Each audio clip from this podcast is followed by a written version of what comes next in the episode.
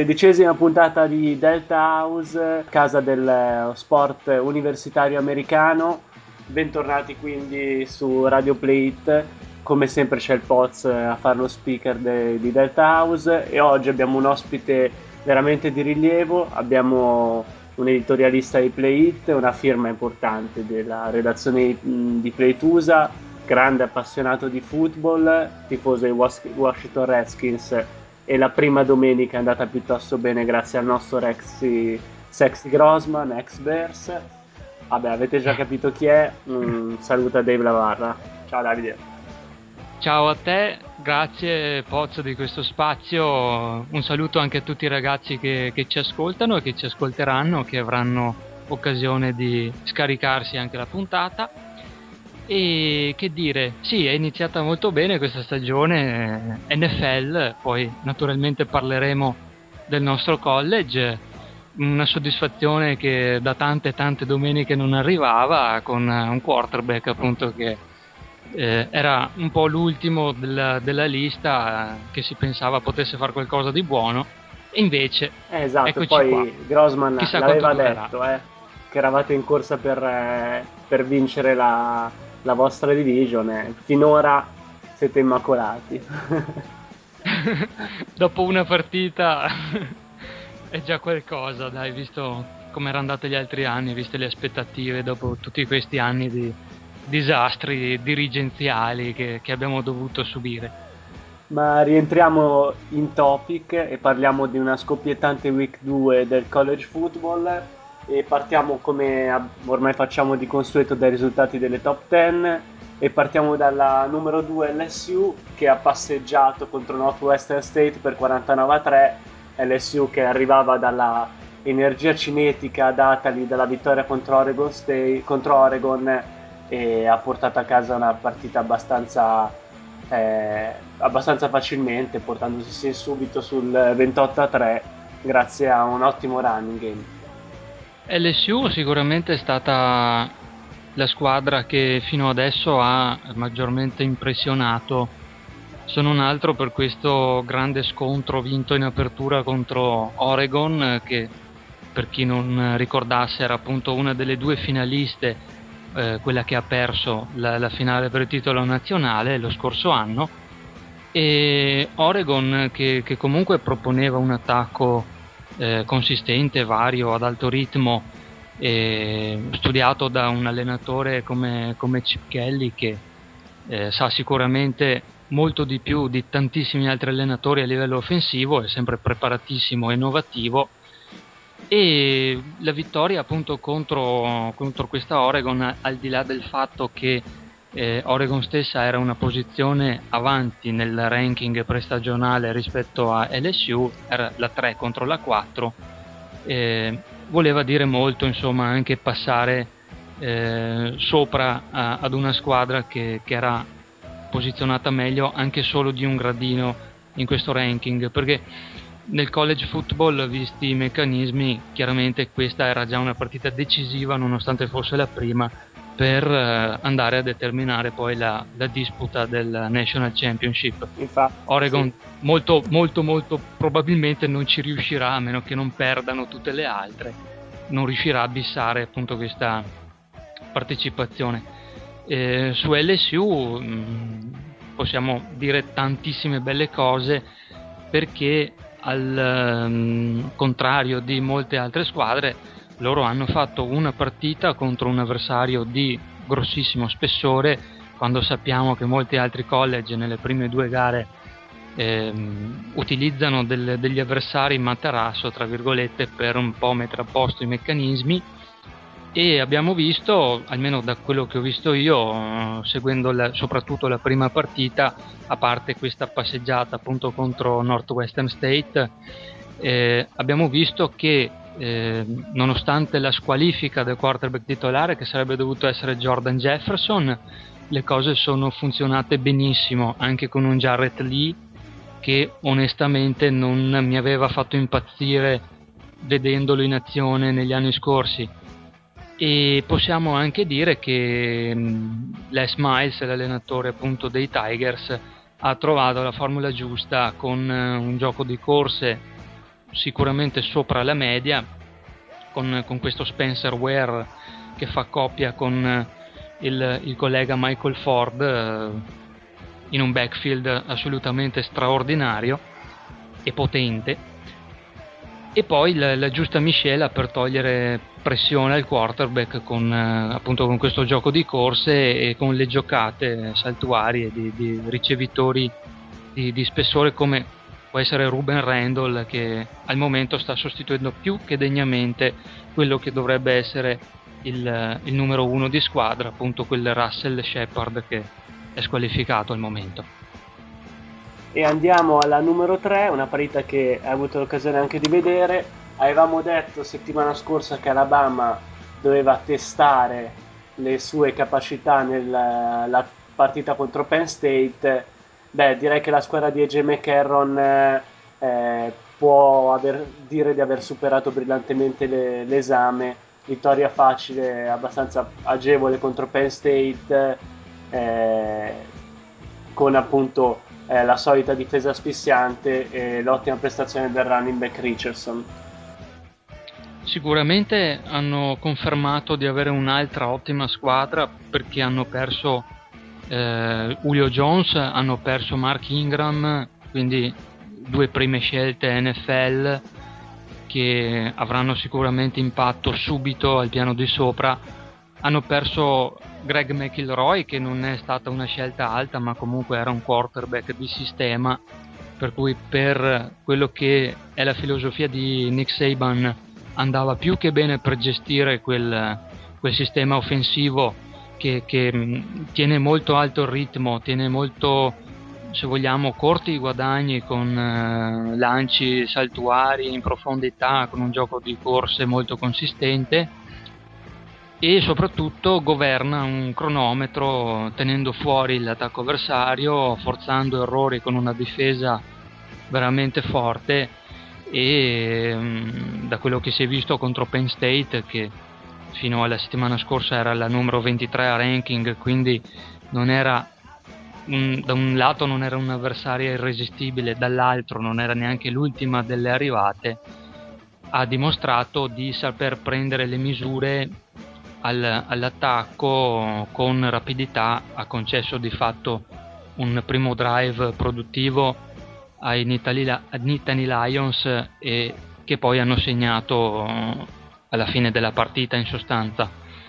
E nel frattempo portando questa, questa nuova coppia di, di corridori dove la, la, non novità è Trent Richardson che potrebbe essere addirittura più forte di Ingram in, in prospettiva e che comunque eh, verrà sicuramente considerato per l'Iceman Trophy.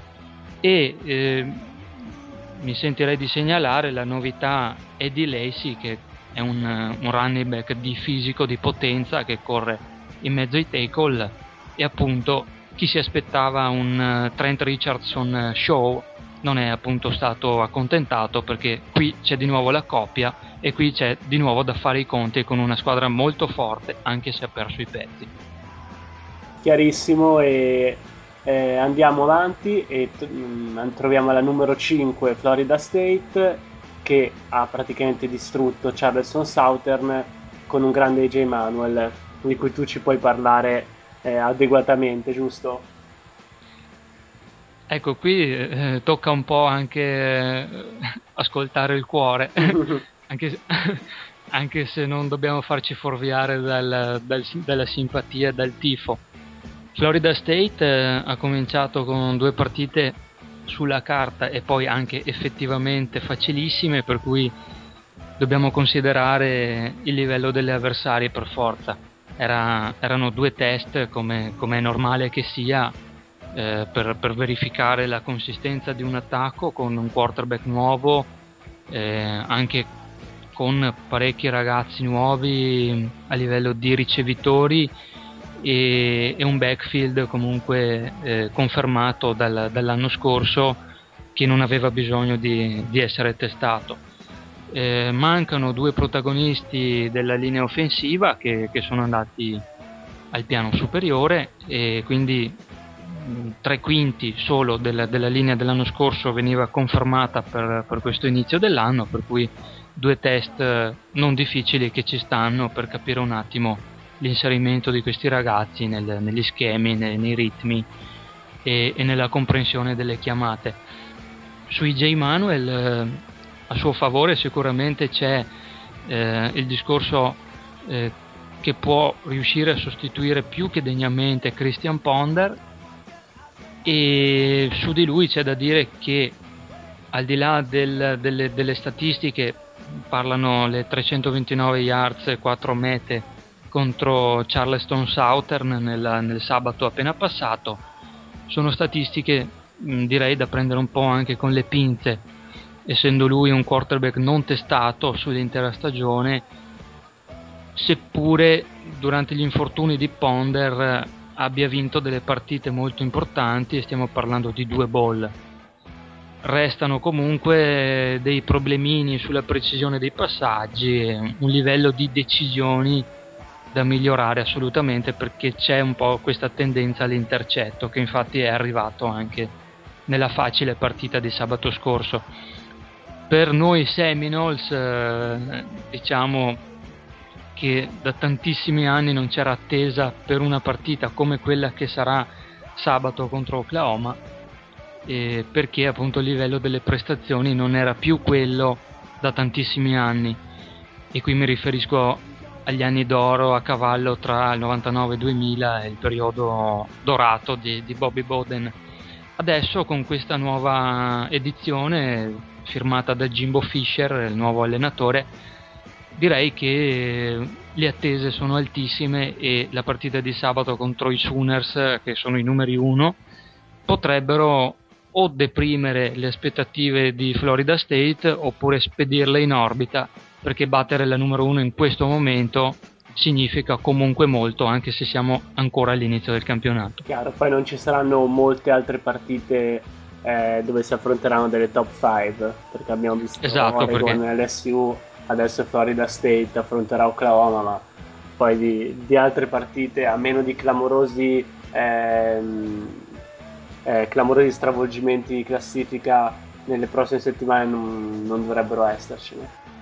Sì, anche considerato che, che, la Atlantic Coast Conference non è più quella di una volta, diciamo che è almeno la quarta, se non la quinta conference di quelle BCS in ordine di, di importanza, in ordine di competitività.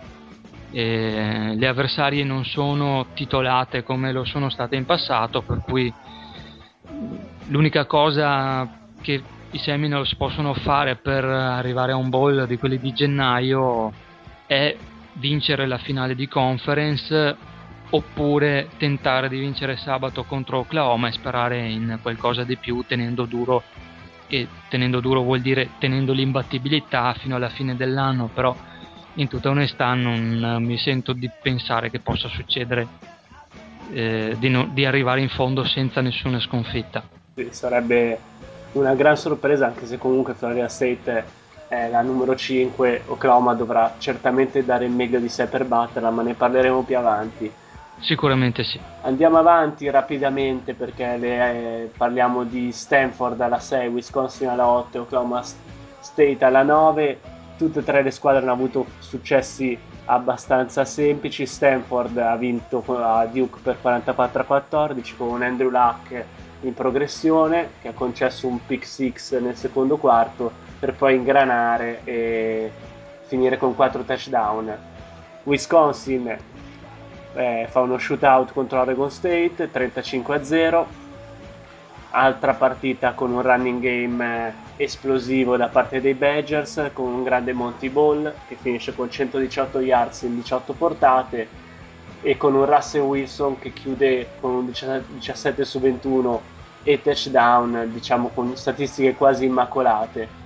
Ora appunto Wisconsin attende la sfida contro Nebraska del primo ottobre.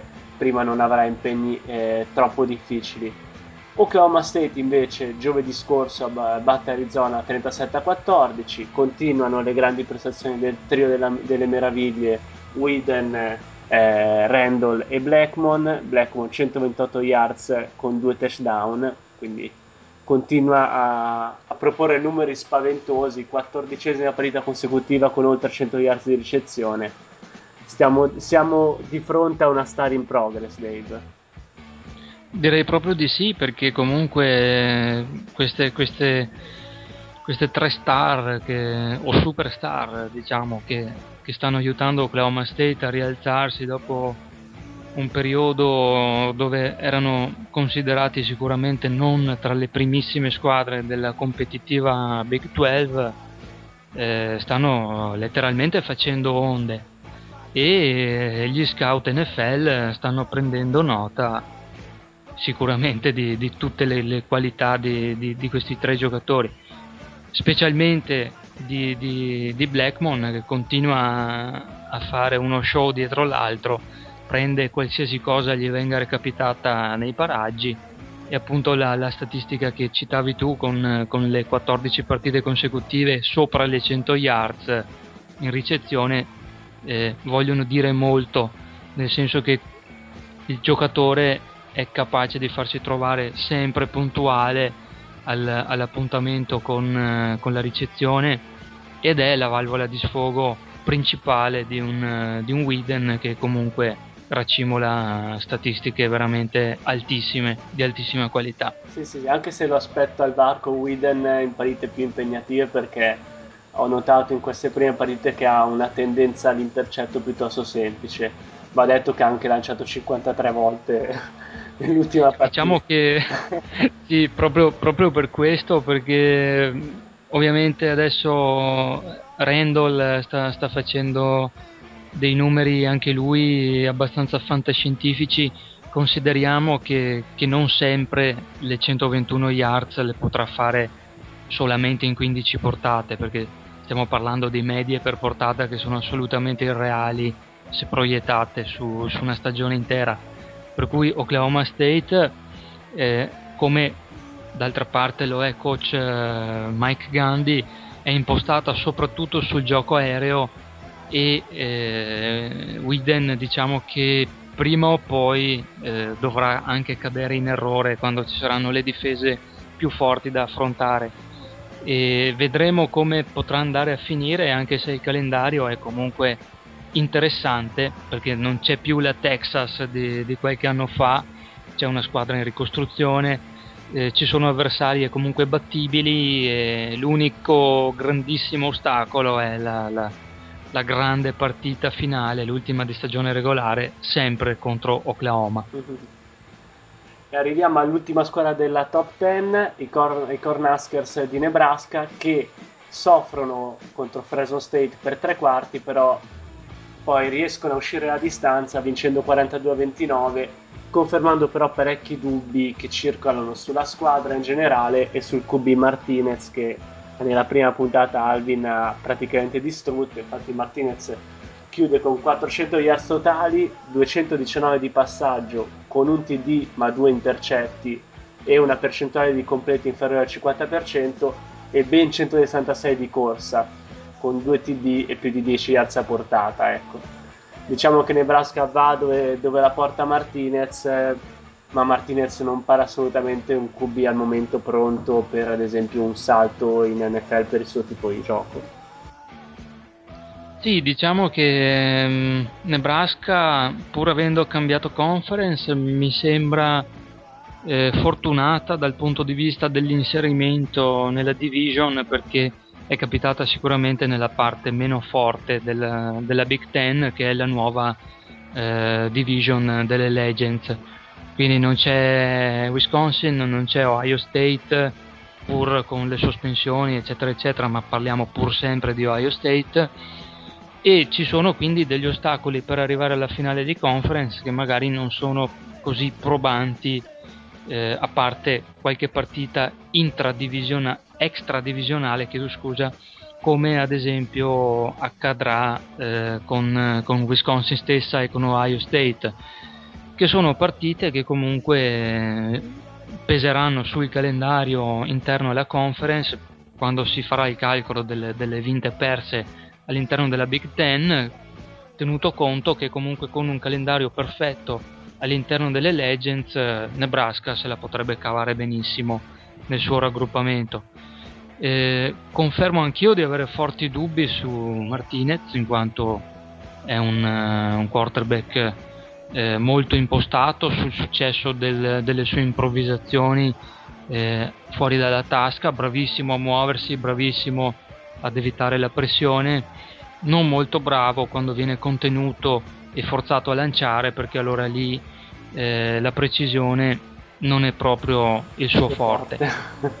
diciamo che Nebraska è una, è una, squadra che avrebbe potuto anche vincere la, la Big 12 l'anno scorso e mh, impostata come soprattutto a livello difensivo perché la forza vera de, de, degli Askers sta nella difesa di, di, un grande coach come Bo Pellini che, che, è quello che a suo tempo eh, forgiò la difesa di, di quella LSU che, che, vinse il titolo nazionale 4 o 5 anni fa nel 2007 mi pare e, detto questo c'è un attacco molto molto dipendente dalle, dalle prestazioni di un quarterback che non era neanche sicuro di partire titolare all'inizio della stagione, non lo era neanche l'anno scorso, che può eccitare con la corsa da 80 yards e deprimere nella stessa partita con un 4 su 15, lo diciamo a titolo di puro esempio,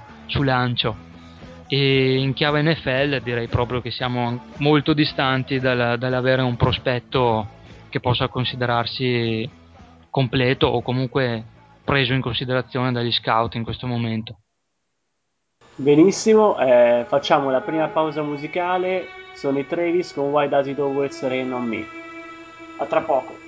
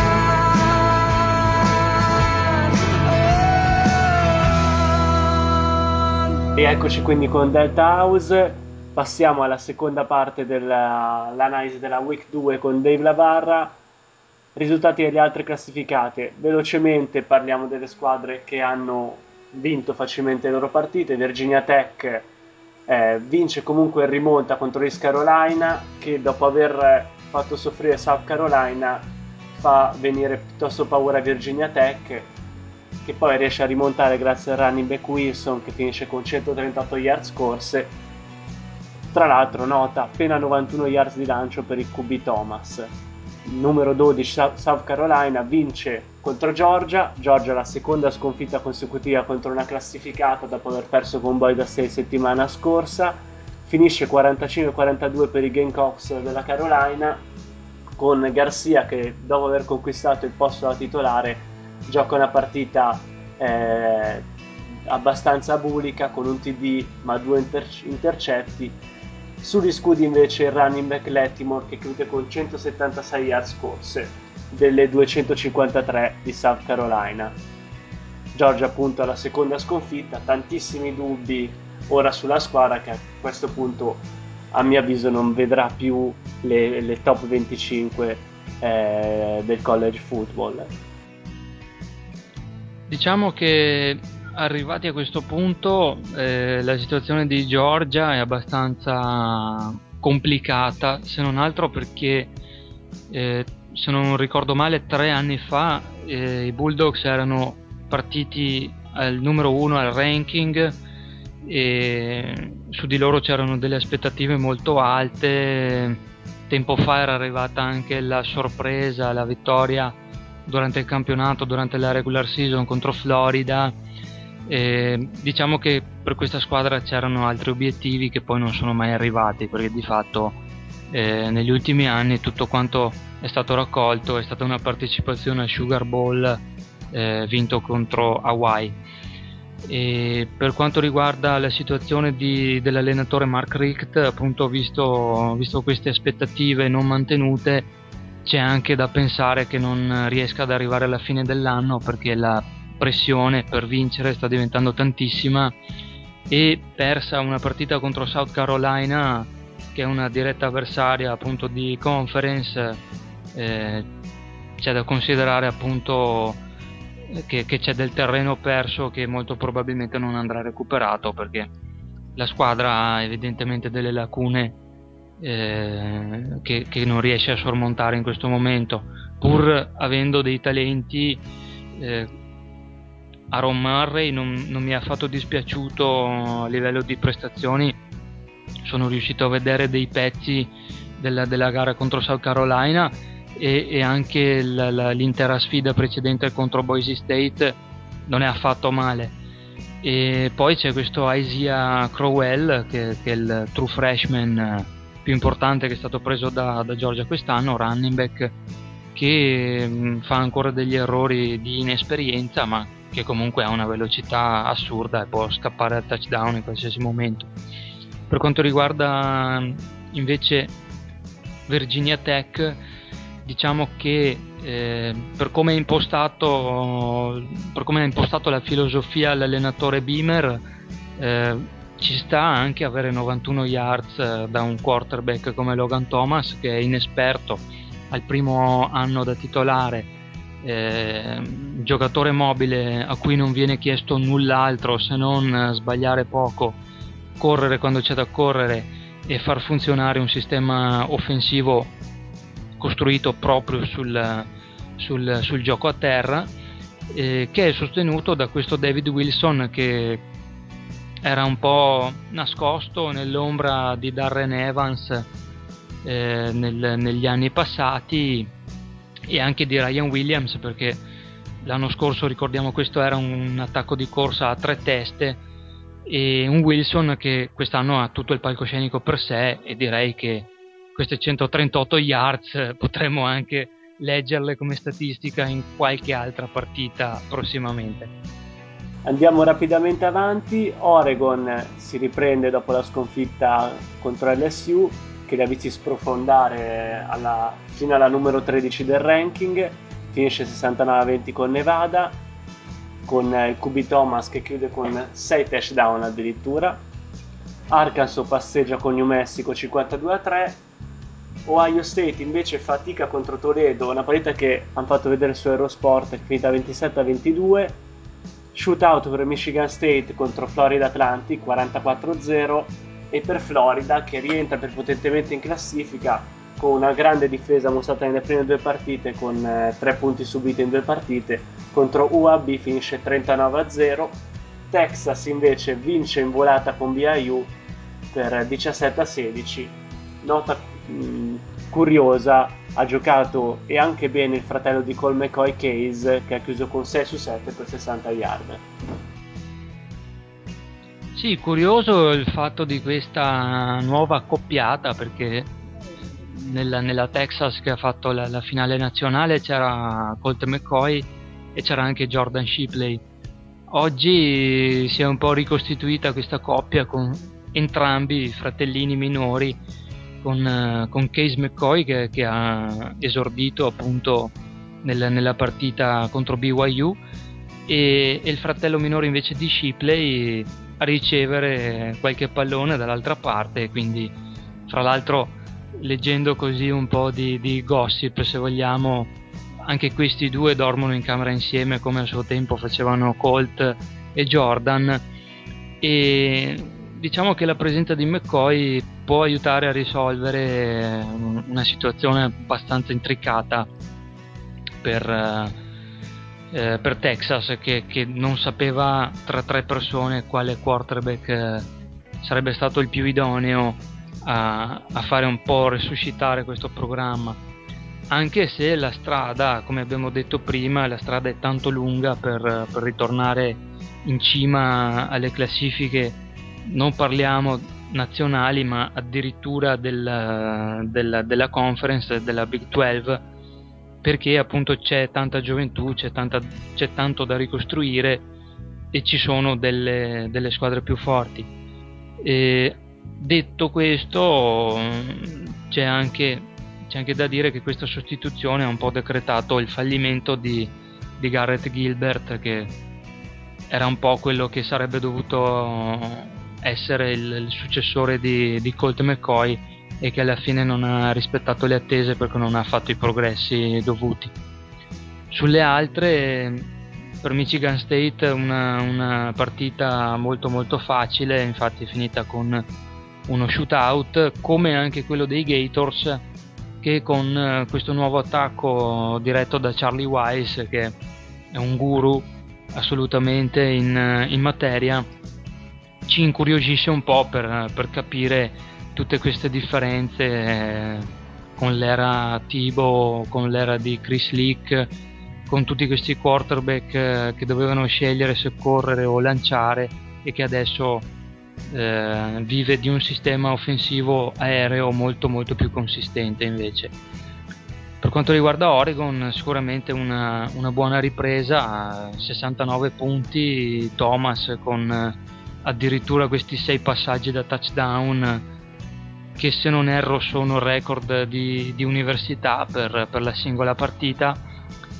E un la Michael James uh, finalmente in grado di esprimere tutto se stesso sia su corsa sia su ricezione e tornare un attimino anche se contro un avversario di livello molto molto più basso eh, tornare a, a quelli che, che, sono i suoi standard abituali eh, chissà per lo spettacolo chissà che gli serva per, uh, per regalarci altre emozioni altri in partite più difficili che arriveranno più avanti tra cui il confronto che tutti aspettiamo contro Stanford. Chiarissimo. Due minuti per parlare di Michigan Notre Dame, del quale si è parlato tanto sul forum e del quale si è vista anche una, la, la parità su Sky col commento di Fabio Tranquillo e Bebonori. Beh, è stata una, sicuramente una partita scoppiettante, una partita memorabile.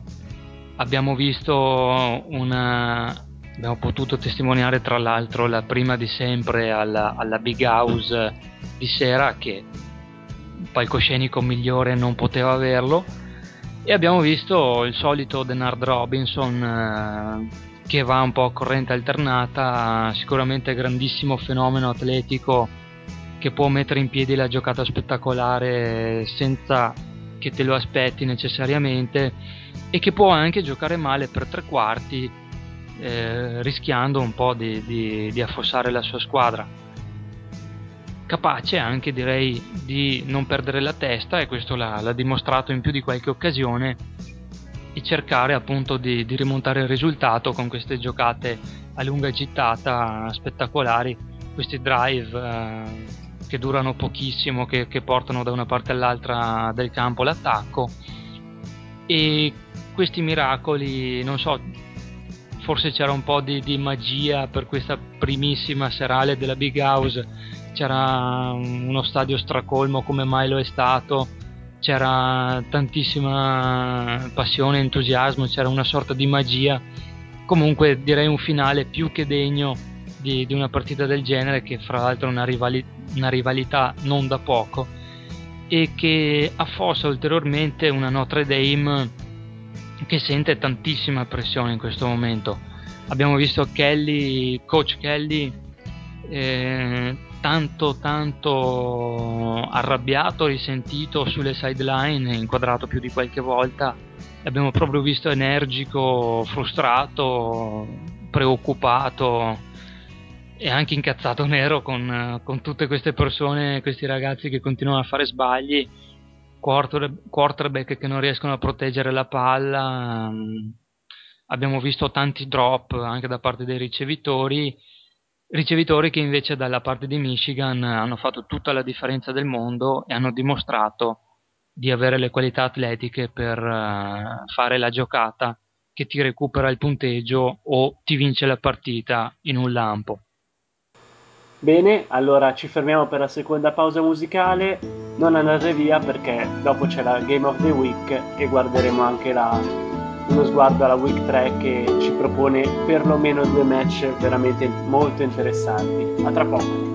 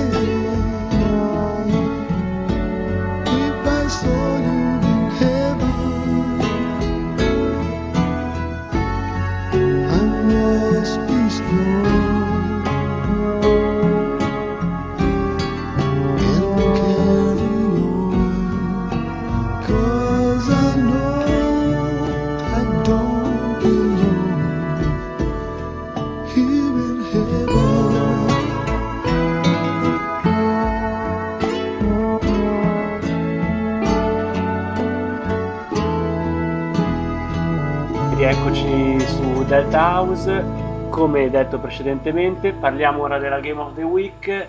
Ho scelto personalmente la sfida che vedeva Auburn eh, opposta a Mississippi State.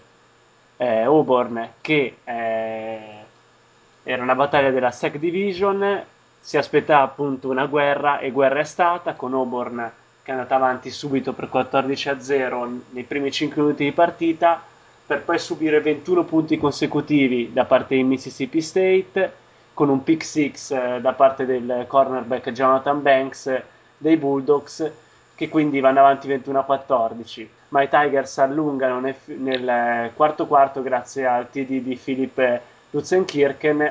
Mississippi, testa di serie numero 16 del, dello Stato, non si arrende e torna a un TD di distanza a 5 dalla fine e nel finale, come spesso succede nel college football, ha l'occasione di vincere, ma la corsa di Chris Ralph si ferma a non più di 30 cm a goal line. Veramente, se avete l'occasione di guardare gli highlights, è veramente una cosa incredibile. Auburn che quindi prosegue la, stris- la striscia di 17 vittorie consecutive e continua la sua corsa nella SEC nonostante non sia molto sponsorizzata con un Dyer sugli scudi con 150 yards corse, mentre Mississippi State si dovrà interrogare sul, eh, soprattutto sull'inizio di partita e sul fatto che non siano bastate 333 yards corse per vincere la partita. Eh, diciamo che eh, fa un po' sorridere questa striscia aperta di Auburn, eh, nel senso che eh, pur non disponendo più del, del, grandissimo talento di Cam Newton, non sarebbe dovuta, se vogliamo essere eh, fiscali, imbattuta a questo punto del campionato e molto probabilmente diciamo anche che non lo sarà una volta terminato. Diciamo che eh, la, la, la, struttura del, della squadra e delle filosofie sono rimaste quelle eh, il grande attacco tanto produttivo eh, Michael, Michael, Dyer non è certo una, una novità è capace di, di, segnare la corsa il touchdown su corsa eh, partendo anche dalla metà campo se trova il varco giusto e, e, non a caso è stato tanto tanto incisivo anche nella partita contro Mississippi State. Di sicuro Auburn è abituata a rischiare l'abbiamo visto anche l'anno scorso può subire delle rimonte clamorose e poi vincerti la partita, può andare sotto subito e recuperare il punteggio come successe già l'anno scorso contro Alabama. E direi che può, può migliorare sempre una difesa che concede tantissimo abbiamo, abbiamo detto più di 500 yards eh, totali concessi a Mississippi State contro neanche 400 prodotte dall'attacco dei Tigers. Eh, la difesa è sempre stato un problema anche l'anno scorso, eh, nonostante Auburn abbia appunto vinto il titolo nazionale. Diciamo che la fortuna dei Tigers è stata quella di aver eh, avuto la miglior difesa a disposizione nel momento principale del campionato, perché se guardiamo anche la regular season dell'anno scorso, eh, di punti e di yards ne sono state concesse una valanga.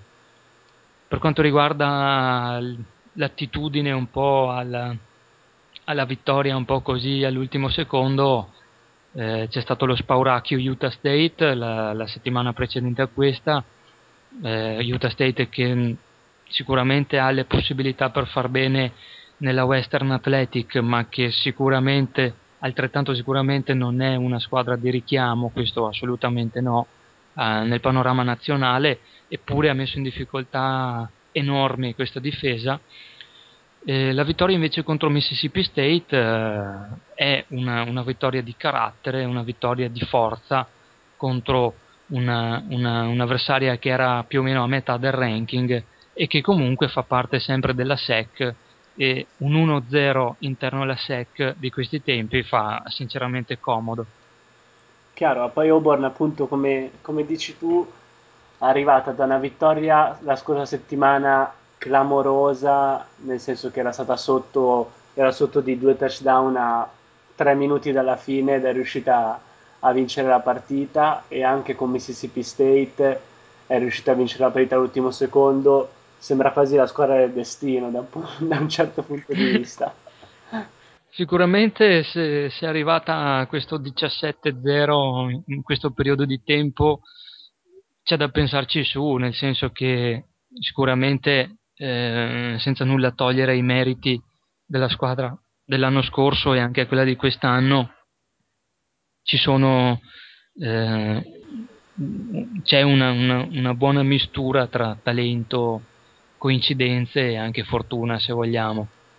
Comunque fatto sta che, che la casellina da, da, da, 17 partite, la casellina delle sconfitte è a zero e un motivo insomma ci sarà e, e, non c'entra solo la fortuna perché altrimenti si sarebbe fermata ben prima. Ma tu ci credi a Auburn quest'anno o pensi che sia un fuoco di paglia questo inizio? Ricordiamo che Auburn è, è uscita di classifica eh, la scorsa settimana dopo la vittoria fortunosa contro Utah State e comunque è sempre stata nelle parti, de- nelle retrovie delle top 25 di ESPN.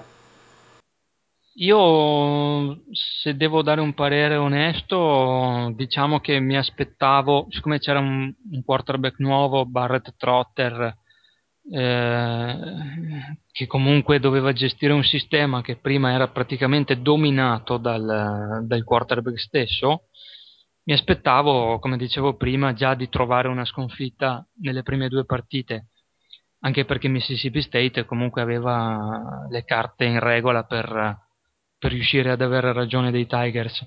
Direi che da qui a fine campionato io mi aspetto che, che arrivino tre sconfitte in coincidenza con gli impegni di, di LSU che a mio modesto modo di vedere dovrebbe arrivare in fondo imbattuta o comunque con una sconfitta sola che non arriverà contro Auburn.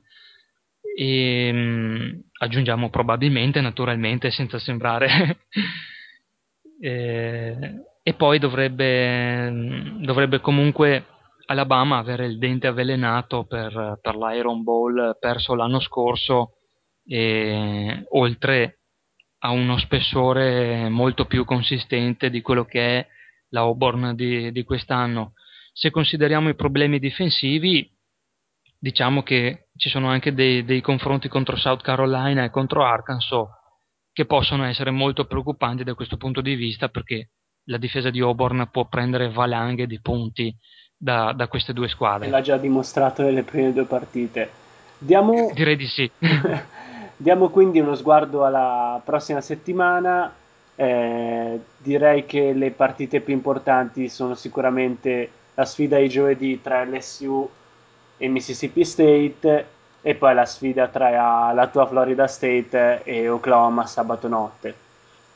Sì, eh, una, un'altra sfida interna alla SEC interessantissima perché LSU avrà il secondo banco di prova importante nel giro di soli 20 giorni, quindi non ci si può rilassare, non ci si può assolutamente tirare indietro di fronte a, a un impegno di questo spessore, eh, a maggior ragione perché sono i numeri uno in questo momento e si sa che il numero uno è sempre eh, nel mirino di tutti quanti, tutti vogliono tirarti giù da lì, tutti giocano al massimo quando, quando c'è da toglierti dal, dal primo posto. Eh, interessante capire le possibilità di, di, di, Ballard, ad esempio, che anche sabato ha, tenuto medie per portata assolutamente vertiginose e, ed è stato fra l'altro il miglior ricevitore del, della sua squadra. Eh, dicevo, possibilità di Ballard contro una difesa tostissima quella dei, come quella dei Tigers, che ha numerosissimi playmaker che, che possono incidere anche con una sola azione sulla partita. E mh, per quanto riguarda invece Florida State ed Oklahoma, abbiamo già detto prima, eh, abbiamo forse già in parte trattato l'argomento dicendo che per Florida State è un'occasione irripetibile perché eh, anche se sembra esagerato, da dieci anni, da un decennio abbondante, Florida State non ha la possibilità di giocare una partita così importante.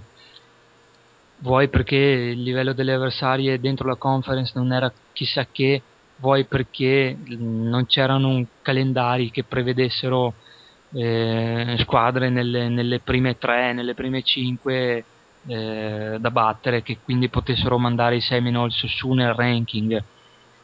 Eh, Oklahoma è stata affrontata anche l'anno scorso, hanno vinto appunto i Sooners, però erano degli altri Sooners che avevano delle aspettative diverse da quelle di quest'anno. Oklahoma ci si aspetta che, che arrivi quantomeno in finale eh, e che per reparti, per completezza dei reparti del roster, eh, può sicuramente ambire anche alla vittoria del titolo nazionale. E sicuramente Oklahoma ha dalla sua, a suo svantaggio, pur partendo da, da, da, favorita, a suo svantaggio la notevole pressione che c'è tutti gli anni in quell'ambiente eh, con un coach come Stoops che ha abituato all'eccellenza, per cui anche la stagione con una sconfitta viene vista molto male da, sia dai tifosi, sia dagli studenti, sia da chi caccia i soldi per, eh, ehm, per fornire appunto donazioni all'università e che, e che, fa andare un po' avanti le cose con le, con le attrezzature, eccetera, eccetera. Per cui direi che questa partita è quella da non perdere nel, nel sabato di college football con un, posti, un, anticipo al giovedì che è quello appunto già citato con, con LSU eh, da gustare per capire quali prospettive eh, possa avere questa squadra in ottica di, di finale nazionale quindi nel, nel, giro della stessa giornata per due probabili e possibili partecipanti alla, alla finale abbiamo due test di notevole rilevanza Bene, eh, arriviamo quasi alla conclusione. Do un elenco delle, della classifica di ESPN prima della week 3. Alla numero 1 troviamo Oklahoma, alla 2 Alabama, alla 3 LSU, alla 4 Boise State, alla 5 Florida State, alla 6 Stanford, alla 7 sale Wisconsin, alla 8 sale anche lei Oklahoma State, scende Texas AM alla 9 non avendo giocato nella week 2 alla 10 eh, Arkansas. Per eh, riguardo ai, eh, alle altre eh, classificate, esce di classifica Mississippi State che vedremo giovedì contro LSU, dalla 16 esce dalla top 25, eh, scende anche la Nebraska di Martinez dalla 10 alla 13 salgono leggermente sia Florida che Texas e rientra USC in classifica. Queste sono le sostanziali eh, modifiche rispetto alla week 2. C'è anche da segnalare che Arizona State entra in classifica a 18, avendo battuto la numero 21 Missouri in week 2. Siamo ai saluti, io ringrazio Dave Lavarra, veramente grazie Dave per eh, la storia anche che ci hai raccontato e comunque le tue impressioni sulla week 2. Spero di ritrovarti al più presto possibile. Io ringrazio naturalmente te per, l- per lo spazio dedicatomi e appunto un saluto affettuoso a, a tutti gli ascoltatori di Play It e non Play It, chiunque ci ascolterà, chiunque avrà modo di ascoltare la puntata e appunto un arrivederci a prestissimo. Sì, speriamo di portare bene per la tua Florida State, attesa appunto da numero uno Oklahoma. Speriamo di portare bene, ecco. Speriamo che Landry Jones non si accanisca troppo contro le, le nostre secondarie che da qualche anno traballano un pochino faremo tutto il tifo per Florida State, almeno eh, tutti quelli che non ti fanno Oklahoma, voglio pensare che per Florida State. Sì, che credo siano più quelli che ti fanno Oklahoma comunque che non Florida State. chiarissimo, chiarissimo. Bene, siamo alla conclusione della parte sul college football. Al rientro parleremo di basket e lo faremo con Michele Talamazzi. A tra poco, un saluto dal Pozzo.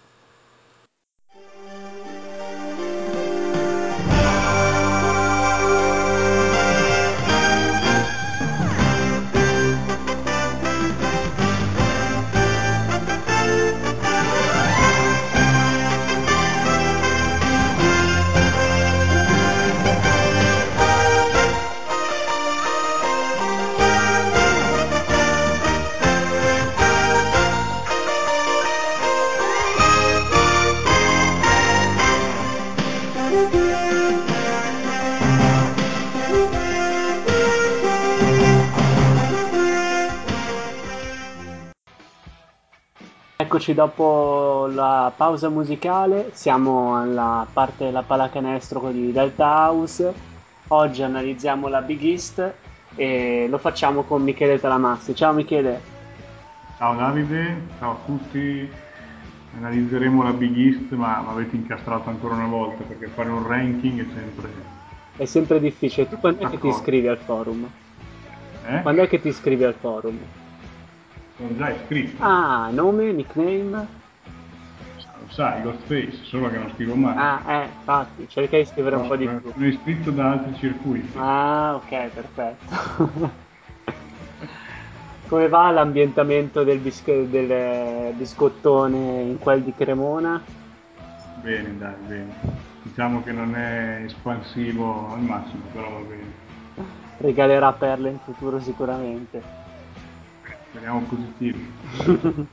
e cominciamo quindi con eh, il ranking dalla 16 alla 1. La Big East è una conference piena di squadre, quindi diamo la sigla, inizia il ranking.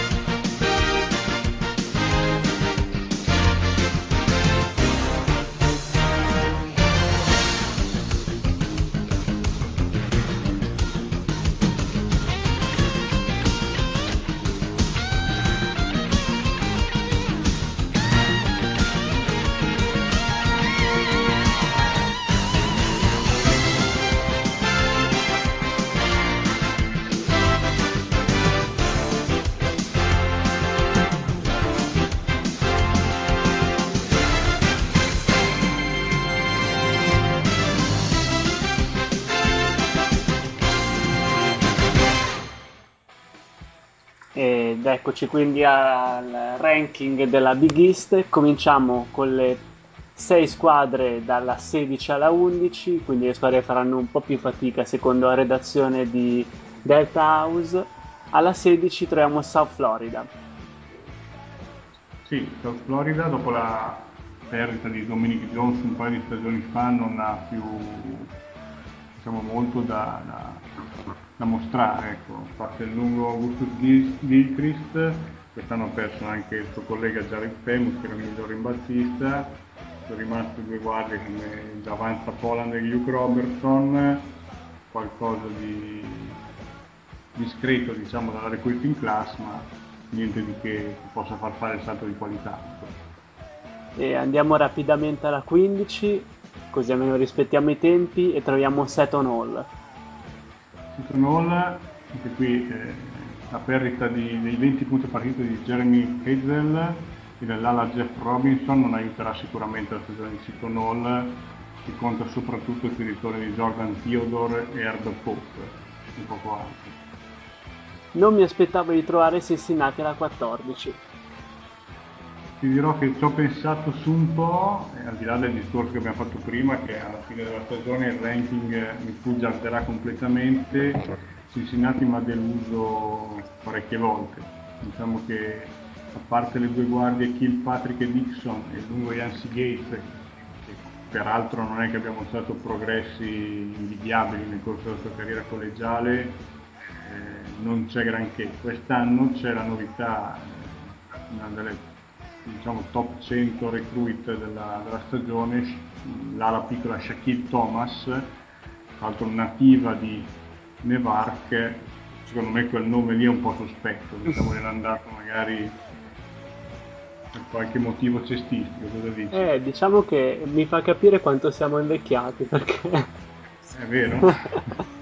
Anche io ci ho pensato e ho detto, ma no, dai, è troppo presto per dare nome Shaquille a qualcuno, però se si pensi, lui è 93, quindi... Quindi potrebbe avere, aver senso, vedremo se questo nome gli porterà fortuna e aiuterà Cincinnati a scalare il ranking. E al 13, alla 13 troviamo Providence. Providence che ha perso Marshawn Brooks, il miglior realizzatore della Big East, è entrato nel draft, mm, mi aspetto diciamo, un anno abbastanza di transizione per i Friars, che sicuramente punteranno sul miglioramento di Vincent Council, l'anno scorso il miglior assistant della Big East, ma soprattutto aspettano le recruit dell'anno prossimo, Riccardo Ledo e Chris Dunn, due dei top 15 della nazione quindi lavori in corso per Providence in vista della stagione prossima. E alla numero 12 abbiamo De Paul. Sì, l'ho messo un po' anche per simpatia, eh? un po' simpatica De Paul perché doveva essere la, l'università di Ronnie Field, non per altro. Però diciamo che qualche bagliore, minimo di luce in fondo al tunnel potrebbe esserci, dai, con Cleveland Melvin, Rookie of the Year l'anno scorso da Big East, e Shane Larkin, freshman, una delle migliori 20 point guard della nazione. Arriviamo alla numero 11 rapidamente dove troviamo Rogers. Sì, ho dato abbastanza fiducia al nuovo corso di Mike Rice, eh, soprattutto per la recruiting class eh, che hanno fatto, abbondante e qualitativamente, dando soprattutto ai CDG, eh, abbastanza qualitativa. Saranno il play Jerome Seegers, una specie di piccolo generale in campo, le guardie Miles Mack e Elijah Carter, buoni realizzatori, lunghi Greg Lewis, giocatore di post basso, e Derek Randall, stoppatore e difensore. Sicuramente non sarà facile per una squadra con tanti, con tanti freshman. Un voto sulla fiducia, diciamo. E arriviamo quindi finalmente alle migliori 10 squadre della conference e alla numero 10 troviamo West Virginia che ha perso il mitico Joe Mazzulla. Ha perso il mitico Joe Mazzulla, ha perso anche Casey Mitchell e John Flowers dopo aver perso, ricordiamo, eh, da Sean Butler e Devin Ebanks l'anno prima Mm, anche qui un po' diciamo, un anno di transizione, bisognerà vedere i progressi di Kevin Jones, bisognerà vedere l'adattamento eh, 3, freshman che sono arrivati, ovvero Pat Forsyth, cinturone bianco con fisica e tecnica, il play guardia portoricano Gary Brownie e la piccola Aaron Brown, oltre a Jabari Hintz che era in precedenza destinato agli UConn. Una novità interessante potrebbe essere l'ala grande Tommy Mc, McCoon, eh, che arriva da un uh, community college e viene pronosticato tra, i, tra gli sleeper più interessanti. E ora troviamo alla numero 9 un po' sorpresa Villanova. A sorpresa in che senso? Nel senso che me l'aspettavo un po' più su. Più su Ma sì. sarà anche per, per il nome, poi vabbè diciamo che è una conference molto arcigna la, la Big East, quindi è anche giusto trovare squadre come Villanova così in basso. No, no, ti dico, per talento sicuramente poteva stare un po' più su, però negli ultimi anni sinceramente mi ha un po' deluso. Ecco. perso poi due, due, realizzatori importanti come Cory Stokes e Cory Fisher, bisognerà toccare con mano i progressi di Malik Waynes, ma anche di Dominic Chick o Mukhtar Aru che sono già dei junior, però non hanno, non hanno diciamo, incantato fino poi c'è anche l'ala Javon Kingston, molto versatile, atteso anche versato di qualità, però prima o poi bisogna farlo, un giocatore di qualità. Talento ce n'è, bisogna vedere poi come, come verrà messo insieme. E al numero 8 troviamo uno squadrone in piena ricostruzione, Georgetown. E beh, verso Steve Freeman e Chris Wright, che al cambio erano 30 punti a partita nel backcourt eh, degli Oaks. È rimasto Jason Clark, la terza punta, poi sono arrivato diciamo, una discreta classe di, di, reclutamento a partire dall'ala grande Michael Hopkins che è tra i, top 50 della nazione sicuramente però un po, di, di, un po' di periodo di transizione, un po' di adattamento. Ci sarà bisogno sicuramente, come dici tu, di un buon periodo per amalgamare i giocatori per poi appunto essere più competitivi il prossimo anno sicuramente. Altro Team Freeman ce lo potremmo vedere a Forlì, ringraziamo Georgetown mm-hmm. e Forlì che ce lo farà vedere. E andando rapidamente avanti, alla numero 7 troviamo una squadra come St. John's che ha praticamente un quintetto e mezzo di freshman. Sì, St. John's è diciamo una dire dominatrice della recruiting class sarebbe troppo perché non ha preso diciamo, i migliori, però ne ha presi ben 6 eh, degli 8 commit che ha tra i primi 100 d'America. Diciamo, quindi il lavoro di Steve Levin sicuramente eh, ha pagato eh, in sede di recruiting class. Sono arrivati la guardia di Angelo Harrison, D'Angelo Harrison, scusa, uno dei migliori tiratori, ali atleti come Don Poyton, Jakar Samson, Maurice Arcles e Amir Garrett e lungo Norvel Pelle, uno dei migliori stoppatori della nazione. La rivelazione però potrebbe essere Nuridin Lindsay, anche lui un transfer da Community College, realizzatore puro e anche un clutch player. Quindi, sicuramente tante tante tante cose da verificare, però io penso che molti coach vorrebbero essere al posto di Steve Levin con un gruppo così. Un gruppo che perderà, ha perso giocatori importanti, anche tra cui eh, Dwight Hardy che vedremo a pistone. Sì, noto comunque eh, per le, queste 10 eh, squadre che abbiamo analizzato sinora eh, che c'è stato un grosso ricambio generazionale, almeno eh, per, le, per, le, squadre che abbiamo analizzato fino adesso. Tantissimi nuovi freshman, tanti giocatori, tanti senior dello scorso anno che sono usciti giustamente all'università. Insomma, è un'università che ha un rebuilding eh, molto importante, giusto?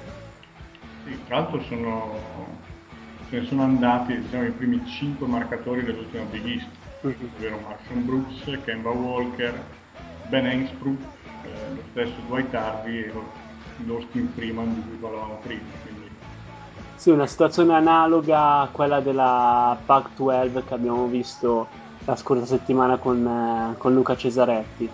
Un ricambio che magari potrebbe indebolire attualmente la, la conference, ma che comunque potrebbe portare per molte squadre che abbiamo analizzato fino adesso a un futuro decisamente più florido.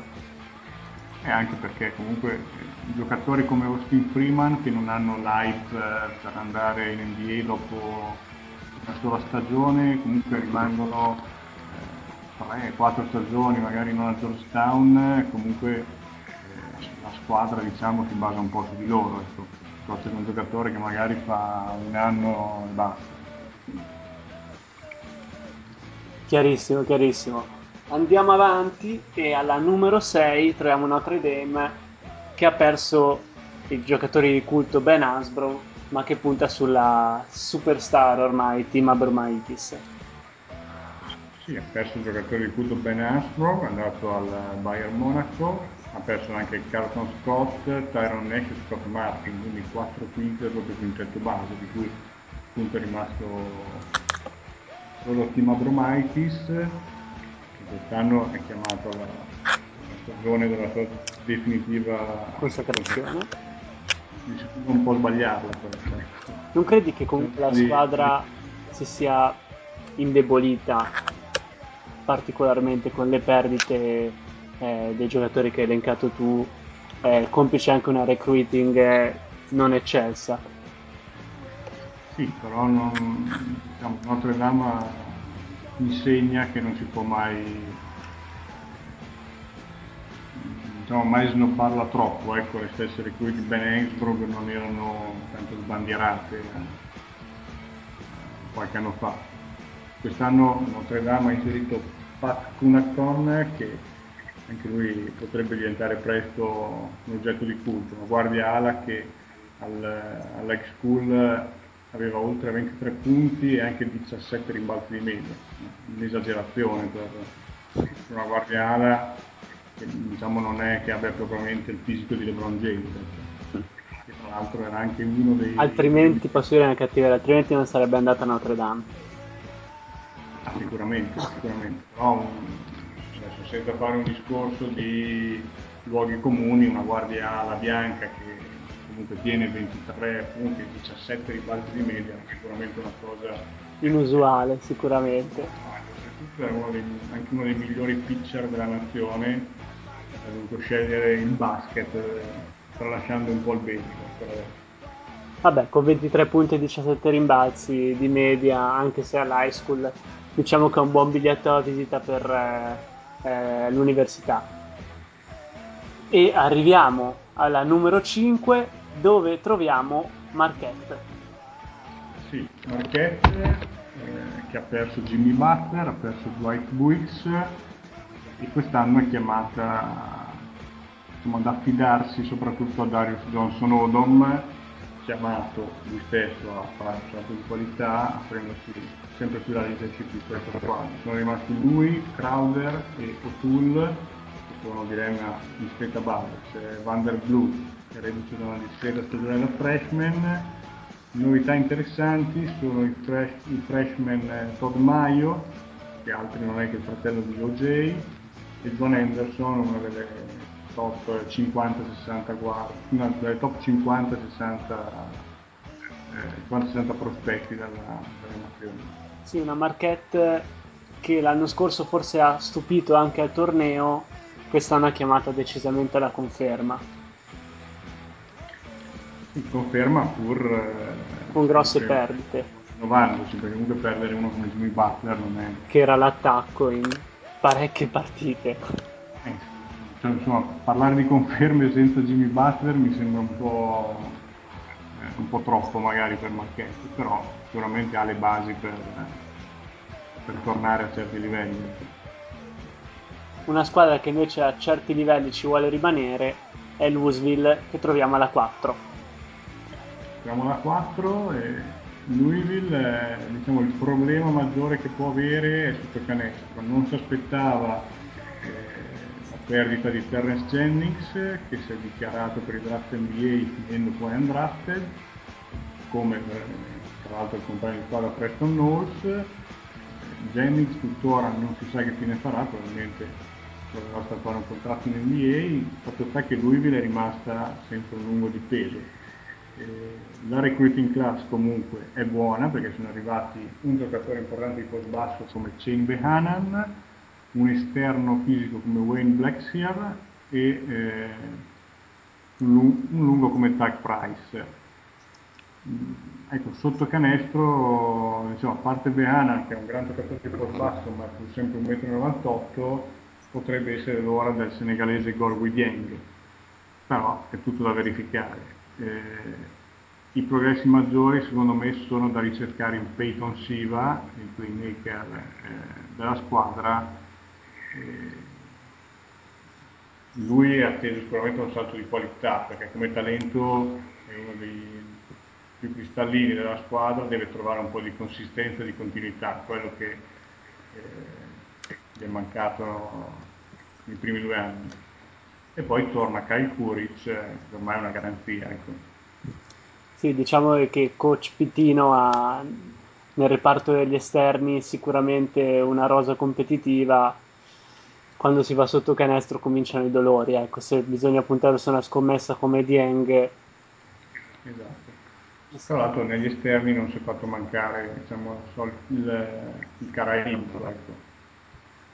con, con, l'arrivo di Angel Nunez, cubano del Bronx, che va a rinverdire la tradizione di, di Siva stesso e prima ancora di Edgar Sosa. E spero tu mi dia l'opportunità eh, esatto. di fargli più grosso in bocca al lupo perché ha appena subito un infortunio veramente bruttissimo da vedere mi associo e credo si associ tutti i nostri ascoltatori e la redazione di Delta House perché veramente sono immagini che hanno fatto male al cuore. Poi un giocatore che abbiamo ammirato in Italia quest'anno con la sua pazzia e la sua genialità. È un infortunio come quello che, ha, che sta passando e rischia di compromettergli la carriera e facciamo un grandissimo in bocca al lupo ovviamente. Sì, guarda, uno dei miei preferiti sin dal suo primo anno a lui, quindi sono personalmente dispiaciuto. Sì, sì, sì, come tutti. E col saluto e con i migliori auguri a Edgar Sosa facciamo la prima pausa musicale dopo questa, eh, questo ranking dalla 16 alla 4. Ovviamente manca il podio, non potete perderlo, quindi ascoltateci dopo la pausa, sempre con Delta House.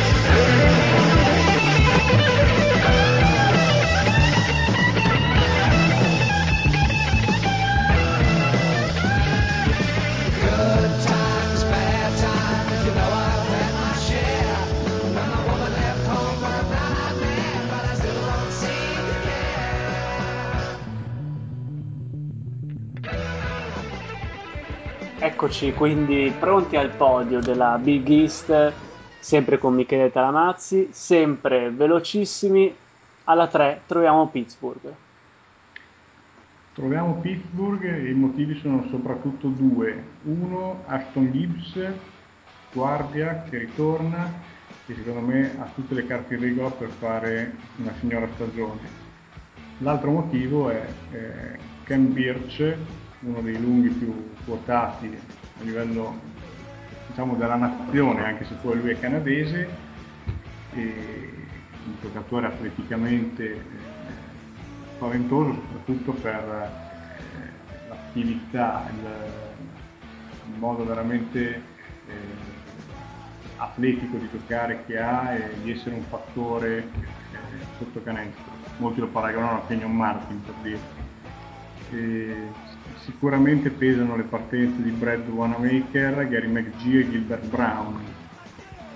però oltre a Birch sono arrivati anche due freshman che possono me dare una mano subito come Duran Johnson e John Johnson, il primo una piccola, il secondo una guardia e, mm, diciamo in un ipotetico quintetto base oltre a Gibbs e a Birch ci sono anche le conferme di Nasir Robinson e Dante Taylor che secondo me sono abbastanza affidabili quindi direi che Pittsburgh ha tutto per eh, rimanere a certi livelli. E arriviamo alla numero 2 dove troviamo Syracuse. Syracuse che eh, ha perso Rick Jackson, il loro rimbalzista dell'ultimo Big East, e potrebbe risentirne abbastanza. Però sotto canestro ha messo il centro Kim Christmas, anche lui uno dei migliori a livello nazionale, centro di cui si dice un gran bene, con grande etica lavorativa e tra gli esterni il versatile Michael Carter Williams. Quindi due recruit importanti tra i migliori 30 della nazione e insieme a loro un gruppo abbastanza rodato come composto da Brandon Trish, Scoop Jardin e Chris Joseph che è quello forse che potrebbe fare un ulteriore salto di qualità. Salto di qualità che ci si potrebbe aspettare anche dal sophomore Feb Melo l'anno scorso un po', un po in ombra nonostante le attese. E poi insomma credo che Jimbo Hain voglia riscattare la delusione dell'anno scorso con l'eliminazione di, per mano di Marchetti. Sì, e ha tutte le carte a regola secondo me, veramente un'ottima recruiting da parte di Syracuse. Sì, più che altro perché ha aggiunto proprio ha aggiunto quello di cui aveva bisogno secondo me quindi non ha bisogno di grandi stravolgimenti. Vedremo all'opera questo Rakin Christmas de, di quale, del quale si dice veramente un gran bene. Tu l'hai visto per caso giocare all'high school? Sì, l'ho visto più che altro nei, nei tornei, ecco, nelle partite con McDonald's o l'American a Phoenix. È un, eh, un centro paragon- se riesci a paragonarlo a qualche giocatore che ti viene in mente in maniera estemporanea?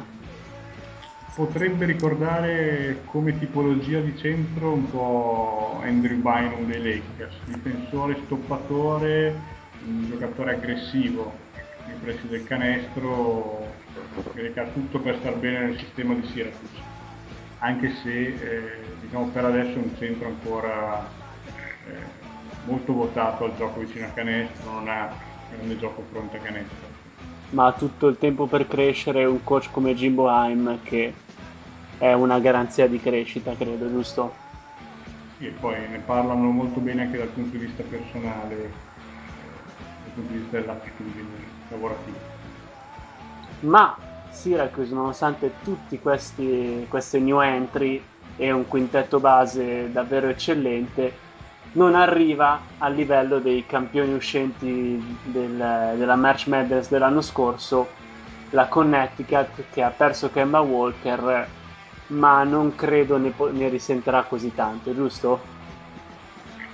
Diciamo che Syracuse c'era arrivata, poi però a fine agosto è arrivato quel tweet con scritto Ask Fem sull'account di Andre Drummond che ha sconvolto un po' anche il, il ranking della Big East per l'anno prossimo. Quindi Drummond è l'ultimo diciamo, dei man child alla Stadamer, alla Dwight Howard, che non a caso è il suo idolo, in onore del quale indossa il numero 12. Eh, già diplomato ha deciso di saltare l'anno di prep school che aveva messo in programma la Wilbraham e Monson, scuola in Massachusetts, e eh, appunto è stato reclutato da Connecticut che tra l'altro non aveva più eh, borse di studio da, da elargire, quindi eh, c'è diciamo, una storia particolare dietro con l'altro centro Michael Bradley, eh, red shirt nell'anno da freshman che ha fatto un passo indietro e sarà un walk-on permettendo così agli Huskies di reclutare Drummond. Con Drummond Connecticut è molto molto intrigante anche perché già lo era per, eh, per la presenza di Jeremy Lamb, uh-huh. adesso con Ale Drummond lo è ancora di più. Sì, eh, diciamo che eh, guardando appunto anche il quintetto ipotetico e confrontando con quello dello scorso anno, possiamo fare un discorso su Connecticut un po' più ampio. È una squadra che eh, Jim Calhoun dovrà disegnare in maniera diversa, non più basata sull'estemporaneità delle giocate di Kemba Walker, ma con eh, diciamo un gioco più logico, votato anche molto più sull'interno, cosa che lo scorso anno si vedeva ben poco, giusto? Sicuramente, eh, diciamo ipotizzando il quintetto base, verosimilmente credo che all'inizio sarà Shabbat Napier ad avere le, le chiavi del quintetto base, questo abbiamo visto l'anno scorso durante il torneo che ha sicuramente delle, delle qualità, ma eh, ogni tanto pecca un po' in alcune scelte. Sì, sì, anche se è stata una chiave, tra virgolette, de- sì. la chiave di volta della vittoria di Connecticut, perché ha consentito a Walker di eh, poter giocare da, da shooting guard in gran parte del tempo. Sicuramente. Nel, nel, quintetto secondo me da non sottovalutare ci sono i ritorni di Roscoe Smith e Alex Oriacchi, abbiamo visto anche eh, quanto possono essere efficaci loro, quanto possono essere importanti per eh, il gioco di Ucon, ricordo la stessa finale di Oriacchi, forse non di ombra di quella partita, al di là che doveva poi essere Kemba Walker, e attenzione alle altre due eh, recruit di Connecticut, Ryan Boatwright, eh, Mr. Basketball dell'Illinois, diciamo play guardia che per certi versi può ricordare Kemba Walker, molto veloce, un bel realizzatore, anche se diciamo, un po' da limare per quello, per quello che riguarda gli aspetti diciamo, di conoscenza del gioco e l'altro è il versatile DeAndre Daniels, ala con importanti mezzi atletici, lui però eh, credo che appunto dietro a Roscoe Smith e, Auriachi nei due ruoli di ala possa trovare per adesso un po' meno spazio. Mentre se Napier eh, dovesse balbettare un po', io credo che Boatwright potrebbe già avere spazio importante. Ti lancio una provocazione nonostante stiamo parlando dei campioni uscenti a livello NCAA, non si può dire tranquillamente che Connecticut, nonostante appunto sia la campionessa uscente, sia migliorata. Poi ovviamente il campo dimostrerà tutto il contrario di tutto, ma guardando eh, semplicemente appunto le entrate, chi è entrato e chi è uscito e come il gioco può essere strutturato in maniera diversa con appunto la, la possibile esplosione di Jeremy Lamb personalmente mi sembra una squadra addirittura migliorata. Sì direi sulla carta ti do ragione. Lamb tra l'altro eh, ha dimostrato ai, ai, recenti mondiali under 19 in Lettonia di poter gestire anche responsabilità offensive importanti. Eh, diciamo il punto di domanda sarà secondo me sul reale impatto di, di Andre Drummond. Eh, diciamo, sicuramente è atteso a grandi cose, però la storia del college basketball insegna che non tutti i lunghi hanno un impatto devastante e immediato. Quindi è molto legato a quello. Poi perdere un giocatore come Kemba Walker, che l'anno scorso è stato quello che ha inciso di più sul, sul gioco della squadra, lui con, con Fredet sicuramente. Mm, non sarà un processo facile per Connecticut, che poi, non dimentichiamolo, ha perso anche Jamal Coombs McDaniel, che dopo l'arresto per possesso di marijuana ha pensato bene di fare le valigie e andare a Ostra. Però lui ha detto che non, non c'entrava la storia della marijuana. Coraggio. Eh? Che coraggio uscirsene con queste cose. Eh, vabbè, Doveva difendersi in qualche modo.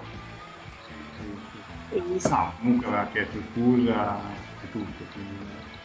Senti, volevo chiederti appunto fare un confronto fra i due centri delle due squadre migliori, appunto Andrew Drummond di Connecticut e King Christmas di Syracuse, entrambi freshman. Secondo te eh, chi è il più forte in prospettiva e chi farà meglio invece in questa stagione? Mm, Ti metto sempre in difficoltà queste domande. No, no, questo me l'hai messa bene. in prospettiva sicuramente Andre Drummond che ha un potenziale eh, notevole offensivamente, è un giocatore sicuramente già adesso più completo dal punto di vista offensivo di Rakim Prismas perché ha anche un discreto gioco fronte a canestro, ha atletismo, fisico, diciamo, ha tutto per fare bene probabilmente farà bene sin dalla, dalla prima partita di college basket. La, la, postilla di prima sul, sul, suo impatto me la sono tenuta come, come valvola di sicurezza. Eh, nel caso non dovesse fare bene dalla prima partita di college basketball, il miglior impatto potrebbe averlo al Team Christmas che come, come dicevo prima ha caratteristiche che potrebbero ben integrarsi nel gioco di Syracuse ed avere un impatto significativo, magari non tanto nei numeri quanto nel, nell'efficacia difensiva. Bene, adesso facciamo un attimo di pausa con degli spot di, delle trasmissioni di Radio Play It. Diamo il tempo a Michele di mettersi le cuffie come un uh, gioco a premi perché adesso al ritorno dagli spot dovrà fare un po' di previsioni sui giocatori con quintetto ideale, giocatore dell'anno e coach dell'anno. A tra poco.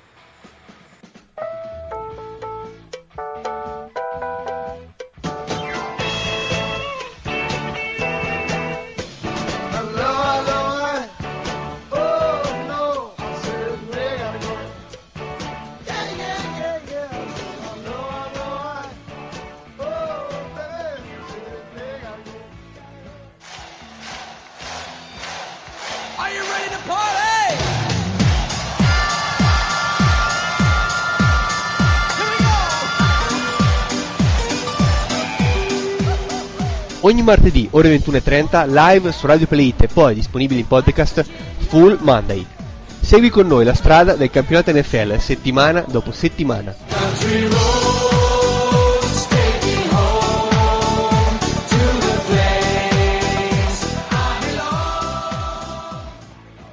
Un pronostico su Morgan e Steiner, da voi due vorrei saperlo. Vince Matt Morgan, proprio lo schialo, devasto. E Luca Grandi dice che vince Scott Steiner sta dicendo una cosa che non pensa. You say you deserve a world title shot. Damn right. Well, you disrespecting piece of Parole sante Scott, Zona Wrestling Radio Show, ogni weekend su radio.playtiusa.com, Raw, SmackDown, TNA e le domande dei nostri lettori.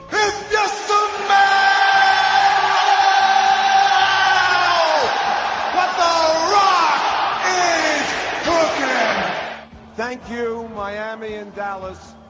Thank you, thank you. But tonight, we crown a new champion. For the first time in franchise history, Minnesota.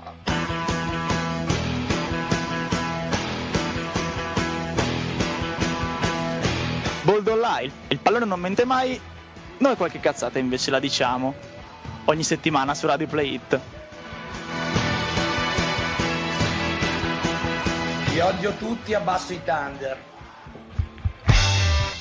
Vuoi sapere tutto, ma proprio tutto sul basket d'oltreoceano? Analizziamo insieme ai nostri esperti la pallacanestro dei giganti NBA e quella madness del mondo collegiale. Non puoi perderti We're Talking About. Conducono Davide Pozcavati e Carmine Scritto d'Amico. Ogni mercoledì solo su Radio Play.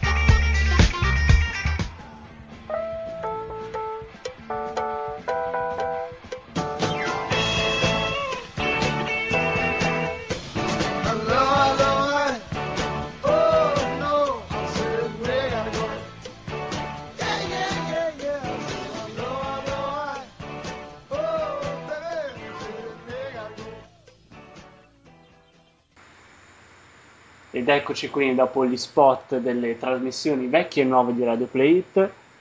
Ora, Michele, sei pronto? Prontissimo.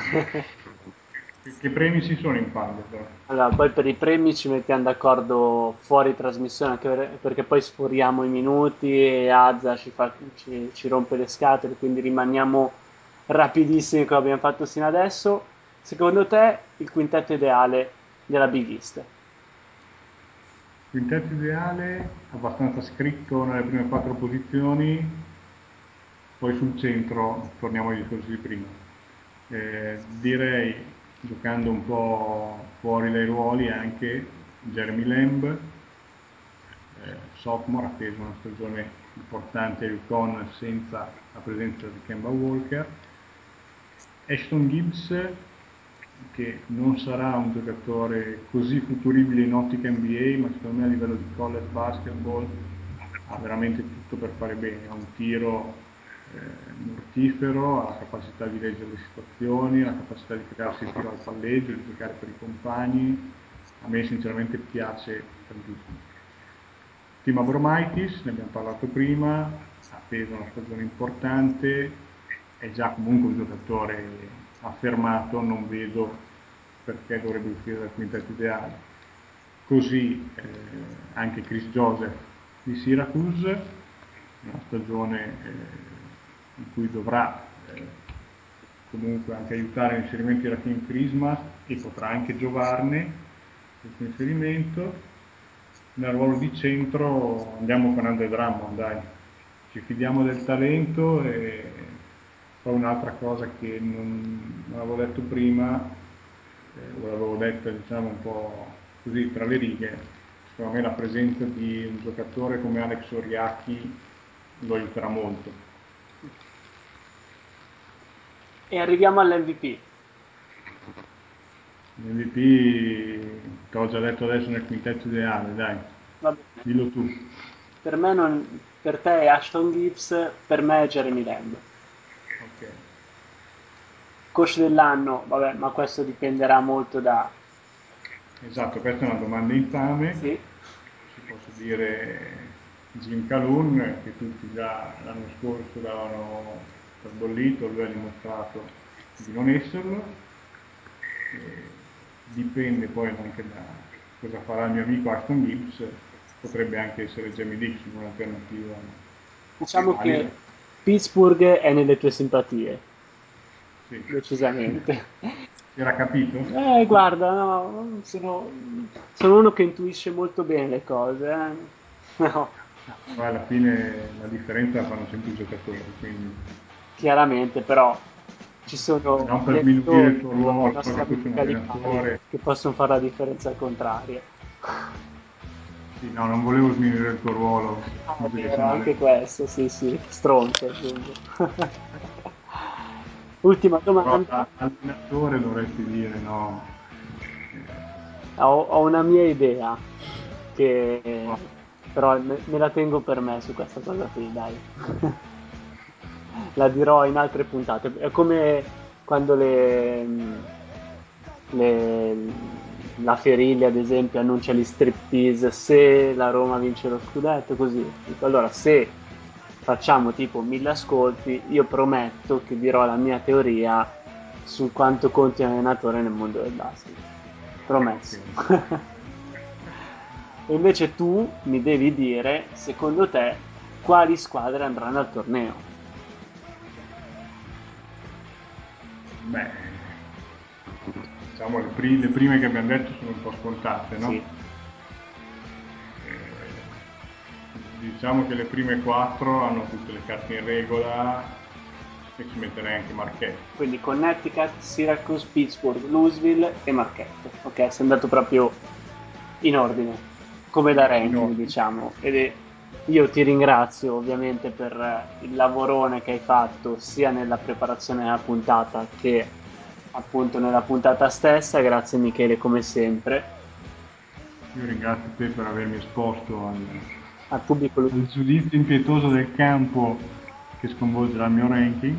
Logico, ma appunto poi faremo un blob a fine anno e saranno dolori per tutti, per tutti, eh. Noi appunto chiudiamo questa puntata di Delta House e ci risentiamo la prossima settimana. Mi raccomando, scaricate ovviamente legalmente la puntata di Delta House, la casa dello sport americano. Alla prossima settimana!